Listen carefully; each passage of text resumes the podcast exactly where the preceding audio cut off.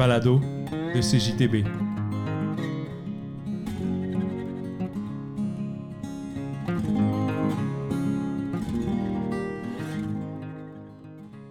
Cet épisode est dédié à l'œuvre de Noémie Pomerleau-Cloutier.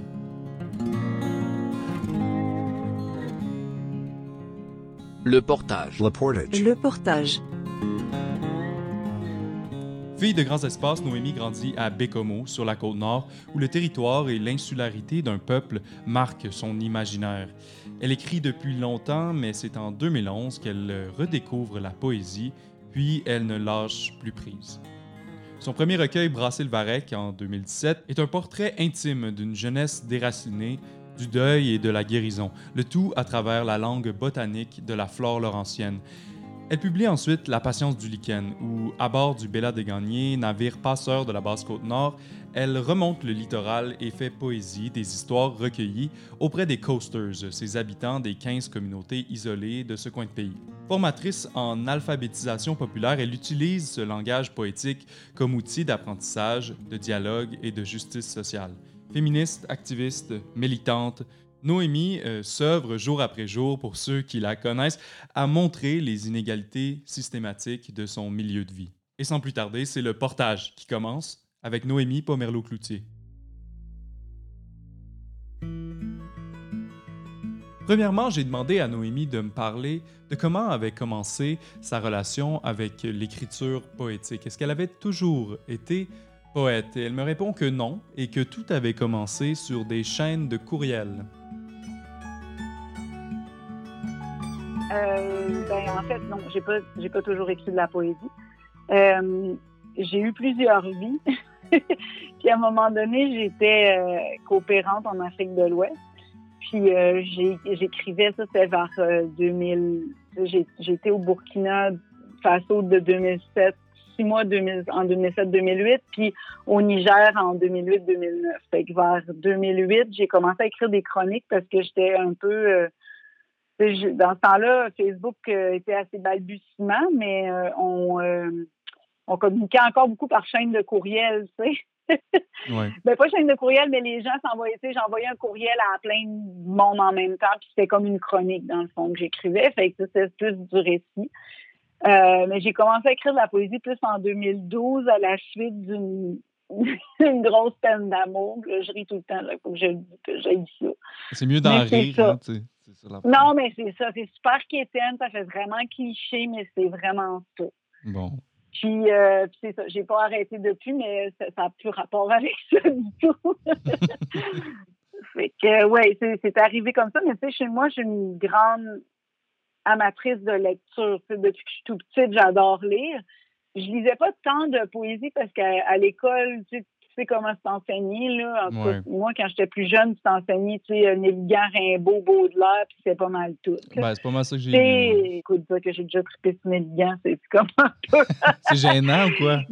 C'est ben non, mais c'est un peu normal aussi. C'est par là que tu passes par, pour découvrir la poésie. tu sais. Puis Mhm. clairement, Néligan ou le gars qui a écrit pour Néligan, parce que maintenant on le sait On sait plus. pas, là, hein, y a- Ouais, ben en fait, Néligan, c'est sûr qu'il a fait la base, mais euh, apparemment que c'est quelqu'un qui, qui était à, à l'hôpital en même temps que lui, qui Ouais. a comme plutôt travaillé les textes parce que Néligan était trop scrap. Mhm. Mais Néligan avait une belle gueule, fait que ça faisait beau. Ouais. Euh, Mhm. Mais en tout cas, ce qui a écrit ou ce qui a été retravaillé, c'est pas mauvais. C'est juste, c'est d'un autre, d'une autre époque totalement. tu sais. Puis Ouais. je pense que maintenant, si on continue à enseigner la poésie comme ça, on fait erreur parce que la poésie est pas figée, elle est pas morte comme ça. Quoique, il y a des choses que dans, dans Baudelaire, dans dans Néligan, tu peux retrouver des, des trucs actuels aussi. Si on Mhm. pense que Néligan vivait avec des problèmes de santé mentale, allô, l'année C'est très actuel, 2020-2021. là. effectivement. J'en lisais pas beaucoup, euh, quand j'étais jeune, mais depuis 2000, sais, 2011, j'en lis énormément. C'est ce que je lis le plus dans une année. Mhm.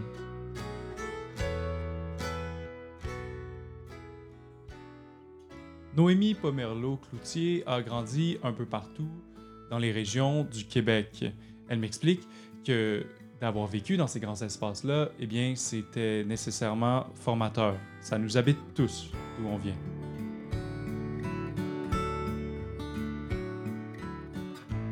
Euh, ben, en fait, je pense que ça, ça vient comme inconsciemment. Ouais. Euh, mais euh, ouais, c'est ça, c'est un peu complexe. Là. Euh, ma vie, là, en fait, j'ai comme un peu, peu produit des régions, mais puis d'ailleurs, Mhm. je suis née à Sherbrooke. Je sais que tu viens Ah, de Sherbrooke, Oui. mais je suis pas restée longtemps. Euh, mais oui, c'est ça. Je pense que le territoire qu'on a habité quand on était jeune ou, ou même qu'on habite, tu sais, plus tard, ça, ça nous habite en, en tant que tel aussi. Mhm. Euh, mais ben, ce retour, mettons, à- au territoire nord-côtier, ça fait pas si longtemps. Je veux dire, j'ai été longtemps sans revenir. Je suis partie à 17 ans pour étudier à, à Chicoutimi. Mm. Puis euh, quand mon père est décédé, euh, c'est pas un secret puisque c'est dans Brassé-le-Varec, là, mais quand mon père est décédé par suicide en, en 2000, euh, en 2019, ce que je dis là, quand j'avais 19 ans, Ouais. c'est pas du tout en 2019, c'est en 1997, vous ferez le calcul. ouais, non, non, non, non, non. Ah, c'est ça. Donc, en 97, quand il est décédé, c'est sûr que les autres années, après, quand j'ai fini mon cégep, je revenais.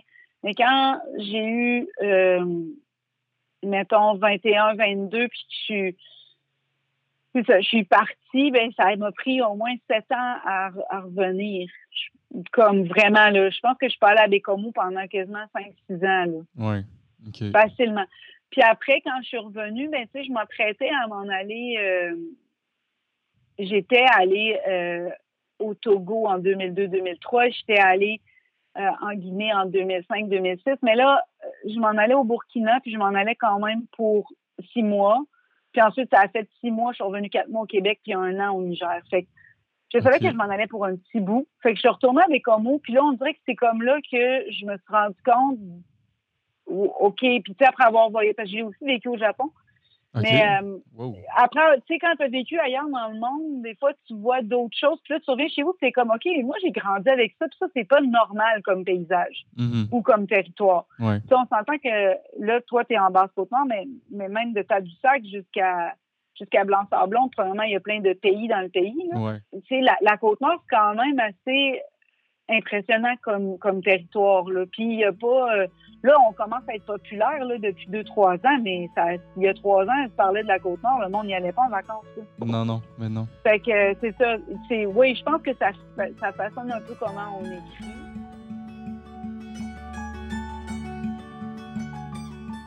Je demande ensuite à Noémie de me parler de comment est-ce qu'elle avait entendu parler de la passe-côte et elle de me répondre qu'elle avait toujours eu une fascination pour, euh, pour les îles, pour les, les territoires côtiers.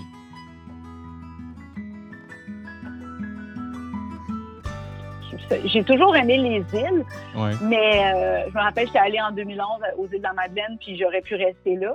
Ah, Euh. D'ailleurs, j'avais dit à ma mère de ne pas me laisser toute seule à l'île d'entrée parce que j'ai des petites taches de rousseur avec le soleil, puis euh, l'île d'entrée, c'est majoritairement anglophone quand même, mais si, si je parlais pas, on pouvait peut-être penser que je venais de là. Puis Ouais, ouais. Quand j'y pense, quand j'y pense, je pense que c'est comme peut-être là, inconsciemment, le projet en Basse-Côte-Nord a peut-être commencé là.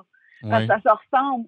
La, ben, pas, pas géographiquement, on s'entend pas, c'est comme au point de vue du territoire, là, c'est il y a une grosse montagne verte là, sur Mm. l'île d'entrée, mais, mais tu sais, c'est vraiment une petite communauté anglophone isolée, même des îles de la Madeleine, avec euh, l'infirmière qui se promène en quatre roues avec son petit Lily CLSC. Tu sais, Quand je pense, puis quand je pense au, au traversier là, Ivan Quinn, ça me fait penser à Sparkling Waters, puis c'est ça. Je, je me rends compte que peut-être c'est là que ça aurait pu débuter inconsciemment, mais c'est bien, bien, bien inconsciemment parce que j'écrivais même pas de poésie à ce moment-là.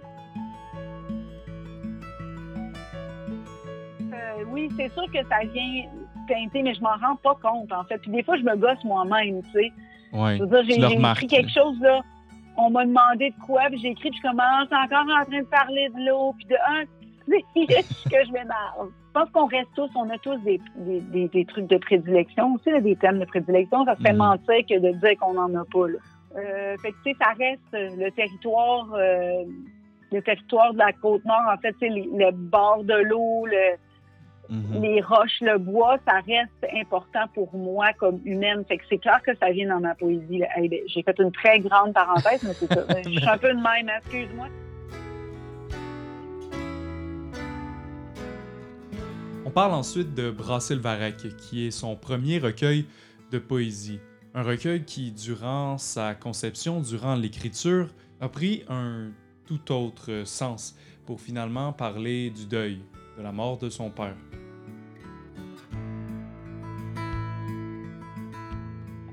Ben, c'était pas ça du tout au début. OK, OK. ça devait être, ça devait être super, euh, super contemplatif, justement, sur le territoire de la Côte-Nord. À peu Ouais. près, euh, peu pas au cinquième poème, je me rappelle plus, mais assez vite.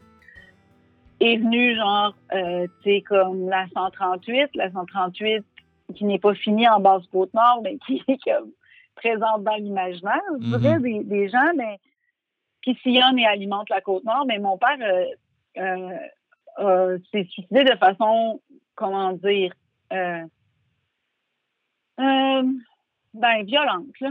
Ouais. Pas, ça s'est passé à 138. là. Je vais passer les détails, là, mais OK. c'est ça. Donc, ça s'est passé sur la 138, son, son suicide. Et comment j'ai pu penser que j'allais parler de la Côte-Nord sans que ça, ça vienne, franchement, je ne sais pas trop. je pense que j'étais un peu naïve. Ouais. Fait que ça, c'est arrivé, puis là, je me suis dit, ah non, non, non, non, non, moi, je veux pas aller là, là. Je pense que le deuil n'était pas vécu non plus. Tu Mm. comprends? Ouais. Il y a 23 ans, se suicider, c'était nettement plus tabou que maintenant. Ouais. Ça l'est encore tabou, Mhm. mais c'était nettement plus tabou. Puis à ce moment-là, j'avais l'âge que j'avais, je veux dire, on pense qu'on est bien vieux, là, à 19 ans, là, Mhm. jusqu'à ce qu'on soit plus vieux puis qu'on voit des gens de 19 ans autour de nous, puis on soit comme, oh my God, hey, j'étais pas préparée pour ça Non. pantoute. C'est des enfants. Sais, pour moi, c'est ça m'est arrivé, puis c'était ça qui était ça, puis il fallait que ma vie continue, puis aussi les gens autour de moi avaient mon âge, donc n'étaient pas très compréhensifs non plus. Mhm. C'est-à-dire, tu sais, je pense qu'ils voyaient que oui, il y avait une perte, mais je me suis sincèrement fait dire par des personnes, ça revient-en au bout de six mois. Là.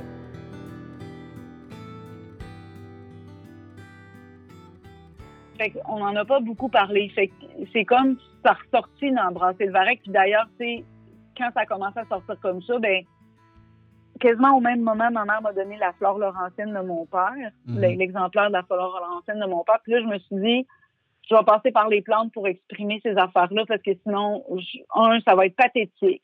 C'est ce que je me suis dit. Ouais. Deux, ça va, ça va pas intéresser les gens. Mais c'est ça. Donc oui, j'en ai parlé, euh, mais j'ai aussi parlé de mon arrivée sur la côte nord à l'adolescence. Ça parle aussi d'intimidation puis de, je Mhm. dirais, de, de détresse psychologique d'une certaine façon dans l'adolescence. Puis après, de comment tu survis à un, un truc comme ça, comme tu essayes de faire ta vie. Puis ensuite, il y a un peu un espace de, tu sais, à la fin, il y a un espace de guérison quand même.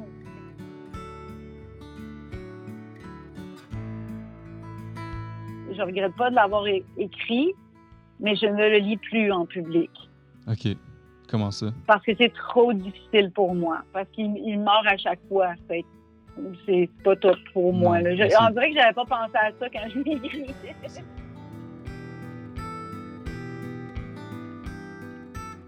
On dit souvent que les écrits de Noémie, c'est une poésie du territoire. C'est une description qui est pour elle bien à mode, mais qui est un petit peu vraie aussi. Les gens disent ça souvent, là, que c'est une poésie du territoire, mais je pense que c'est aussi à la mode de dire ça. Ouais, ben peut-être. Ouais. Ouais, c'est vraiment, tu sais, moi, je le sens, là, que c'est beaucoup là depuis quelques années. Puis, même, même des fois, je suis comme, OK, on peut changer de thème? Ouais, ouais. mais, euh, mais oui, c'est ça. Mais, mais en fait, oui, parce que je peux avoir l'air de m'intéresser beaucoup, beaucoup au territoire géographique, mais en fait, je suis quelqu'un qui est vraiment fasciné par les humains.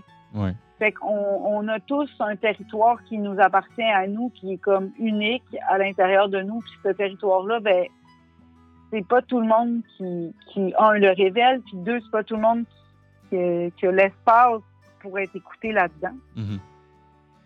Puis, euh, tu sais, en Basse-Côte-Nord, euh, c'est ça que je voulais. Je voulais aller voir comment les gens vivaient là où il n'y avait pas de route. Mhm. Là où la proximité avec le Saint-Laurent, puis là, tu sais, quand je leur dis ça, ils sont comme le Saint-Laurent, tu veux dire, ah, the ocean! Ouais, la mer. Ici, c'est la mer.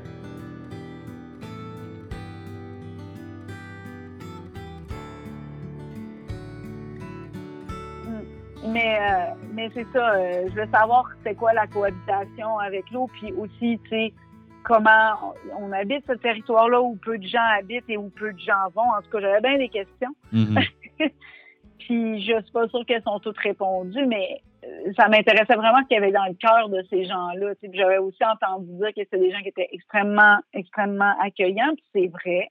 Mhm. En tout cas, moi, de ce que j'ai vu. Là, je ne sais pas, euh, là, l'autre affaire, mais ça, tu, verras ce que tu fais avec ça, mais je ne sais pas si à long terme ou si rester six mois, un an, c'est la même chose. Je pense que peut-être qu'il y a des, choses qui peuvent énerver un peu plus.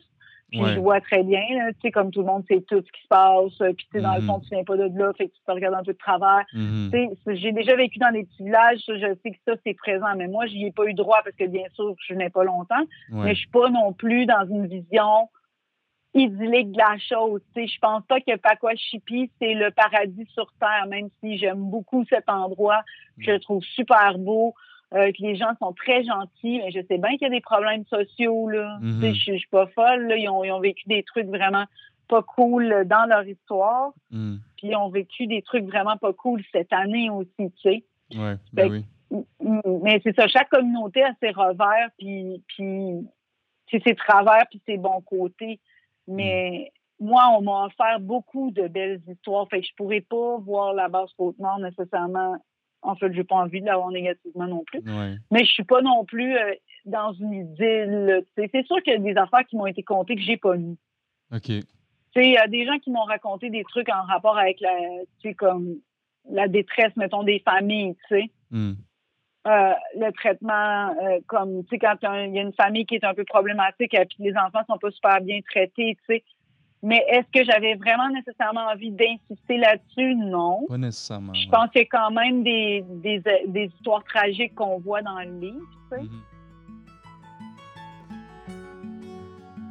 Ensuite, on discute de La patience du lichen, son deuxième recueil de poésie, et de la manière dont elle avait construit ce livre-là. Un livre qui présente des histoires sous forme poétique qu'elle a recueillies dans les différents villages de la Basse-Côte-Nord.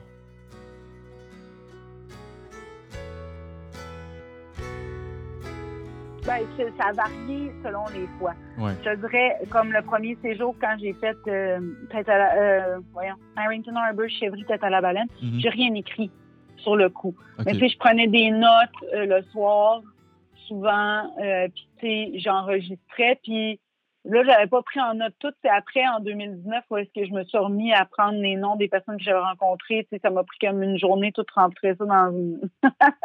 un, un, tu sais, un fichier d'entrée de données là, sur Excel avec le nom de la personne, le nom du fichier, euh, le sujet qui serait intéressant Ouais, dedans. Mais souvent, une chance sur mes petites feuilles de consentement, j'avais comme écrit l'affaire que je trouvais intéressante dessus. Tu sais, genre écrit un pêcheur, euh, tu sais, histoire de fort, euh, comme quelque chose de même, pour pas avoir toujours la même chose. Ouais, ouais. C'est ça. Au début, je prenais beaucoup j'ai pris beaucoup de notes sur le terrain.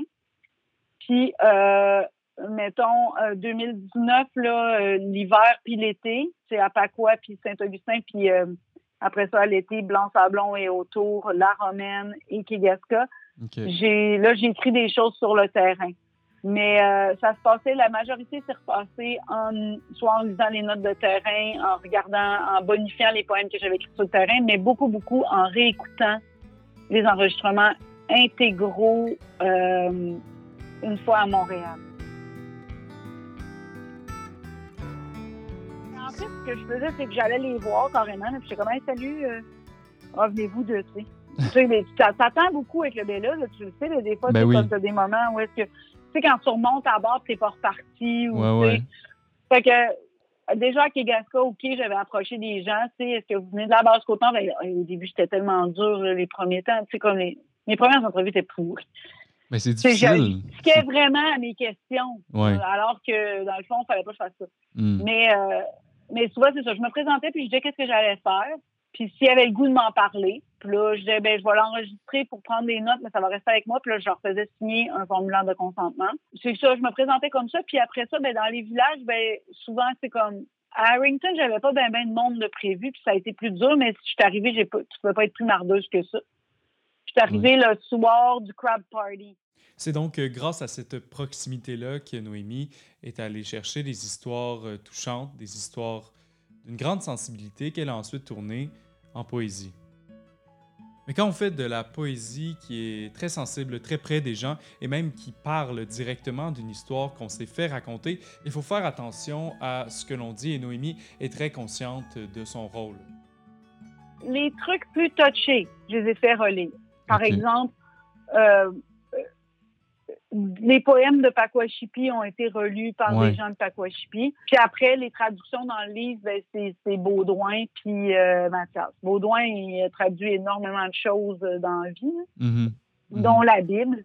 Ah, Euh, pour le père Jovenot.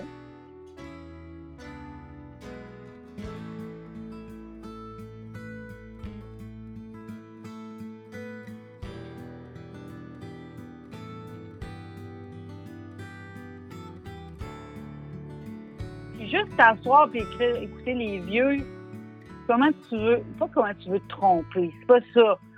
Mais si tu fais preuve de respect, tu t'assois avec ces gens-là, tu partages leur repas, tu partages les tâches avec eux. ouais. Parce que moi, les, à, à la Romaine, j'étais au campement de la Sainte-Anne avec eux autres. là. J'en ai charrié du bois là, pour faire la Ouais, ouais. J'en ai fait de la vaisselle. tu vas pas t'asseoir là en observateur. là. Tu fais les choses avec eux autres. Ouais.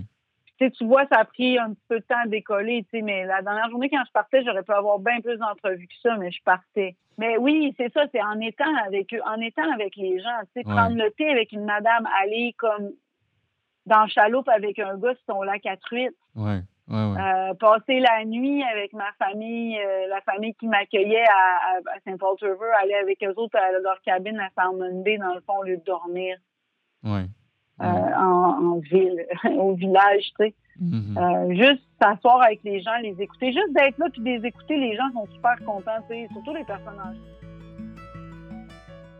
Puisque Noémie allait là recueillir des témoignages, eh bien, directement dans sa poésie, on retrouve la voix de Coaster. Tout ce qui est en italique a été euh, et ben, en français et en anglais étiré direct Du, du discours de la personne.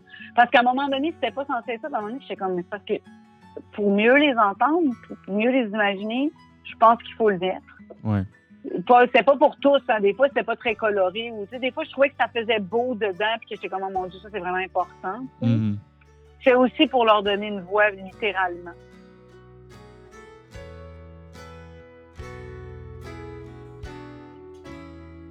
Question que je m'adonne à poser à plusieurs de mes invités, c'est à savoir si l'art pourrait être une voie de sauvegarde pour la basse-côte.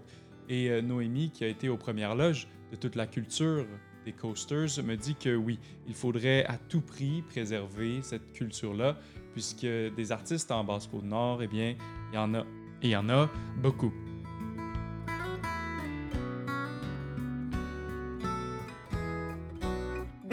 En fait les coasters il y a énormément de coasters qui sont artistes là Ouais. regarde toutes les dames artisanes qui font de la broderie Mhm. du tissage du tricot des courtes pointes come Mhm. on tu sais ça c'est un art qui se perd Ouais. vraiment là. puis vous n'avez pas vraiment de cercle de fermière hein fait que Non, euh, non. Mais ça, ça tu sais, moi, ça, là, euh, bon, c'est sûr que c'est mon intérêt de brodeuse qui parle, mais Mhm. moi, je voudrais vraiment que ça, ça soit préservé. Puis il y a des messieurs qui gossent des bateaux en bois, qu'il y a des sculpteurs, t'as des t'as des conteurs en Basse-Côte-Nord, là. Ouais. Garland, là, moi, je l'écouterais toute la journée.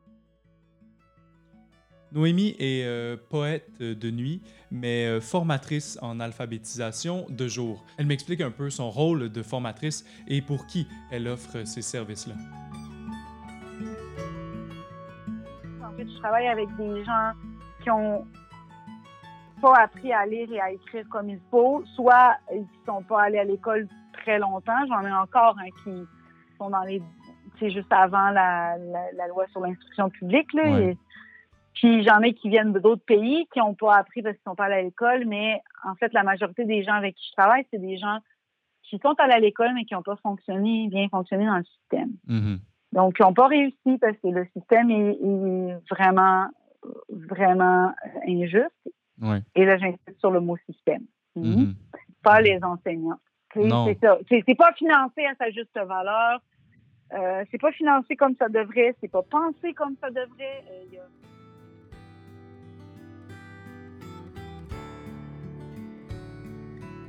Militantiste dans l'âme comme dans la rue, Noémie m'explique que l'analphabétisme, c'est d'abord un problème de société, un problème qui touche en grande majorité des personnes qui sont déjà marginalisées. Et Noémie m'explique qu'une bonne partie de son travail, eh bien, c'est de défendre leurs droits.